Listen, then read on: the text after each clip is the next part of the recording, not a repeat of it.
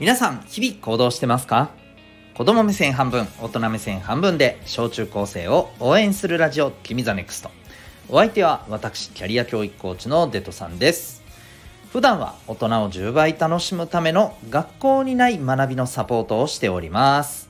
この放送では成績進路目標人間関係などを中心に小中高生のあなたに役立つ日常のことから得られる学びを毎日お送りしております。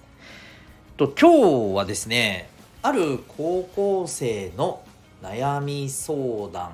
で感じたことというテーマでお送りしていきたいと思います。えっ、ー、とまあこれはあの僕自身もね、えー、普段まああのさまざまなえー、小中高生の、えー、サポートということで関わらせていただいてますけども今日はですね私の直接のこの受けた相談とはちょっと違うんですけれども、えーとまあ、ネットでねちょっと見かけた、えある、えまあ、寄せられた、えお悩みとそれに対してえ、まあ、こういうのいいんじゃないですかっていうねアドバイスをされているいくつかの声もあって、まあ、それらを全部見て、え、思ったことということで、え、お伝えしていきたいと思います。まああのそうですね。うんまあいろんな悩みがね、えみんなあると思うんだけども、えいろんな悩みに対してまあポイントってこういうところ共通してあるよねみたいなねそんなお話でございます。何かちょっとねえー、悩みがあったり、まあ、悩みとは言わないけどねなんかいろんな周りのことに対してモヤモヤしてる方にですね、えー、おすすめでございます、えー、ではですねまあ本題のところなんですけどこのえー、悩みっていうのがですね、まあ、どういう悩みかというとですね、えー、とこれは、えー、この高校生の方があの自分の友達が自分の好きな人とまあ、付き合い出したと。交際し始めたと。でそれでまあすごく気持ちが穏やかではないと、えいうふうなですね、えー、まあ悩みなんですね。まあこれありますよね。僕も正直あの僕が直接、えー、高校の頃あったわけではなくて、えー、そうですね。はい。あの僕はまああまりえー、同じ学校内でそういうことってねまあ残念ながら 直接縁はなかったんですけどただ周りでねそういう出来事は、えー、いっぱいありました。はいということでもうねまあまあ分かる気がめちゃめちゃありすぎるそんな悩みなんですよね。まあ、つまり自分が好きなだった人と友達が付き合い始めて、まあ、よりによってね全然知らない人が付き合ってるならともかくまあ自分の友達が付き合っていると。なかなかむかあれですよね難しいとこですよねその友達だとやっぱりよく一緒にいる場面を結局見るわけじゃないですかでえっ、ー、と正直ねまあどんな状況だったかにもよりますけれどもそのお友達がね例えばえー、なんか自分もその人を好きだったっていうことを知っていてでもまあね、結局自分も好きでっていうことだったと思うんですけどそれでまあ結果として付き合ったとかになるとやっぱりねうーんなんかその辺りのところの心境も考えるとねなんで？みたいなね、えー、ところもあったり。まあちょっとこうやりきれない部分っていうのがあると思います。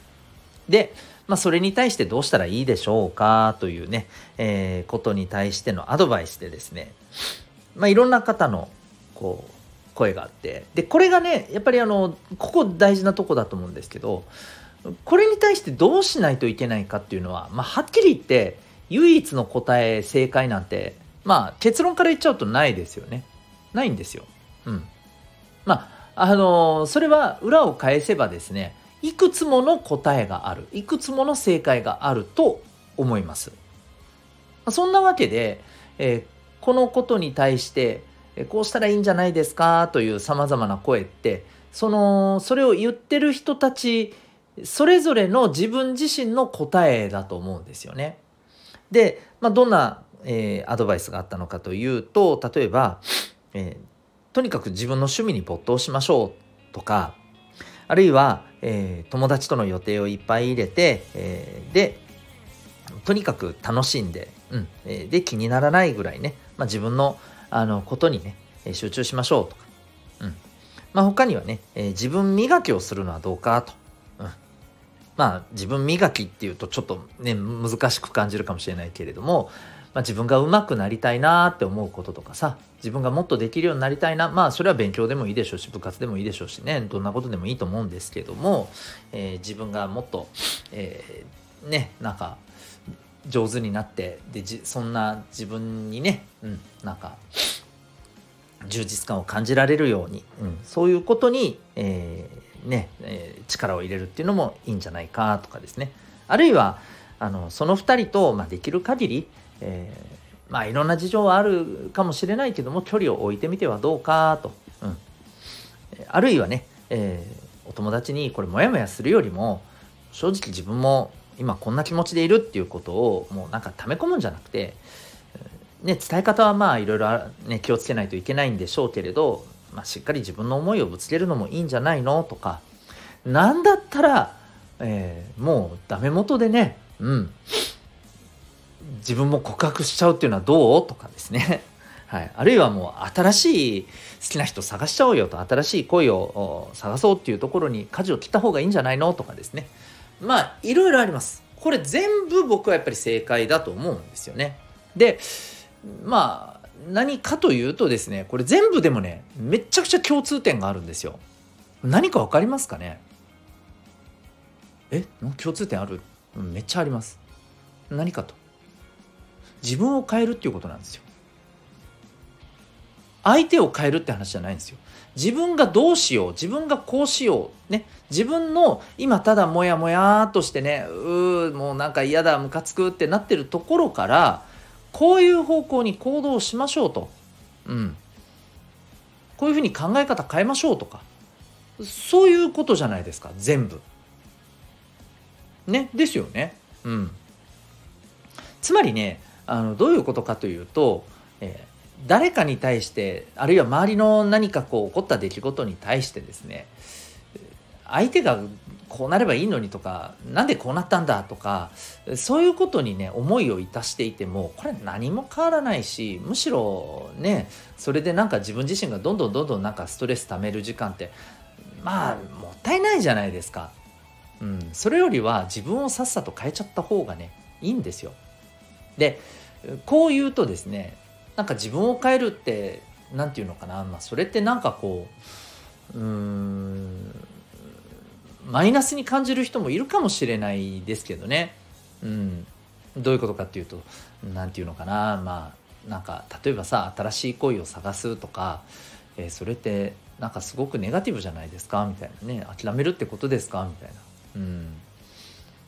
ことだったり、ね、ああのいろんな自分の趣味に没頭しようとか、えー、言うと、えでもなんかそれってねあの自分が大事にしたいことから結局目を背けるだけでとかいろいろね思うことはあると思います。まあ、それはねあのその選択肢はあなたにとって、え答えじゃないっていうだけの話だと思うんだけれどもいずれにしてもねこれあのそうすることでしかねやっぱり変わらないしで、まあ、もっと言うとねもっと言うと、うんまあ、ずっとモヤモヤしててもいいですよ。うん、そこをあえて選ぶっていうのもこれ自分のっぱり一つの答えだと思います。ただね、ただ個人的なことを言うと、えー、そういうところにずっといてもね、結局ですよ。結局どこかでもういいやってなるんですよ。うん。で、結局他に、うん、行動を変えていく、他に目を向けていかざるを得なくなるんですよ、結局は。だったらさ、それまでさ、ずっとさ、うじうじ考える時間ってもったいなくないですか？ねそれこそさ2週間3週間そこに、え、時間を費やして、えー、切り替えるよりもさ、うん、2日3日で切り替えちゃった方がさこのうじうじしてるね何週間か分他のことに活かせるじゃん。まあそんな風にさ割り切れられないよって思う人ももちろんあのいるしね、まあ、そこはね、えー、それもねまあ、うん、あの正直な気持ちだと思うんだよね。だからこの辺ねそんな綺麗に割り切られないよっていうことももちろんもちろん分かります。それ受け止めた上で言います。もったいないと思うよ。それができた方が絶対に何て言うのかな。うーんいいと思います。だってさいつか死にますようちら。いきなりなんだよって感じかもしれない。いつか死にますよ。うん。どっかでね。でそれまでの僕たちの生きる時間って決まってるんですよ。有限なんですよね。決まってる時間をさあえて無駄に使います？なんかそれって嫌じゃないですか。うん。その方がむしろなんか負けた気しません？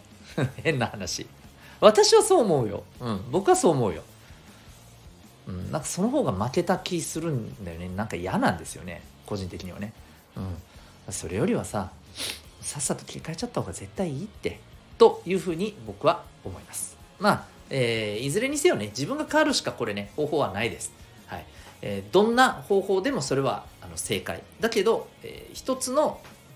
あの共通点として原則として言えるのは自分を変えるしか方法はないよっていうことです。はい、ぜひですね、えー、いろんなことにモヤモヤしてたら、まあ、自分なりに自分をこうやって変えて、えー、この気持ちから、まあ、一歩出しようということをぜひあの考えてみてください。ということで今日はですね、えー、ある高校生の、えー、悩み相談に思ったことということでお送りいたしました。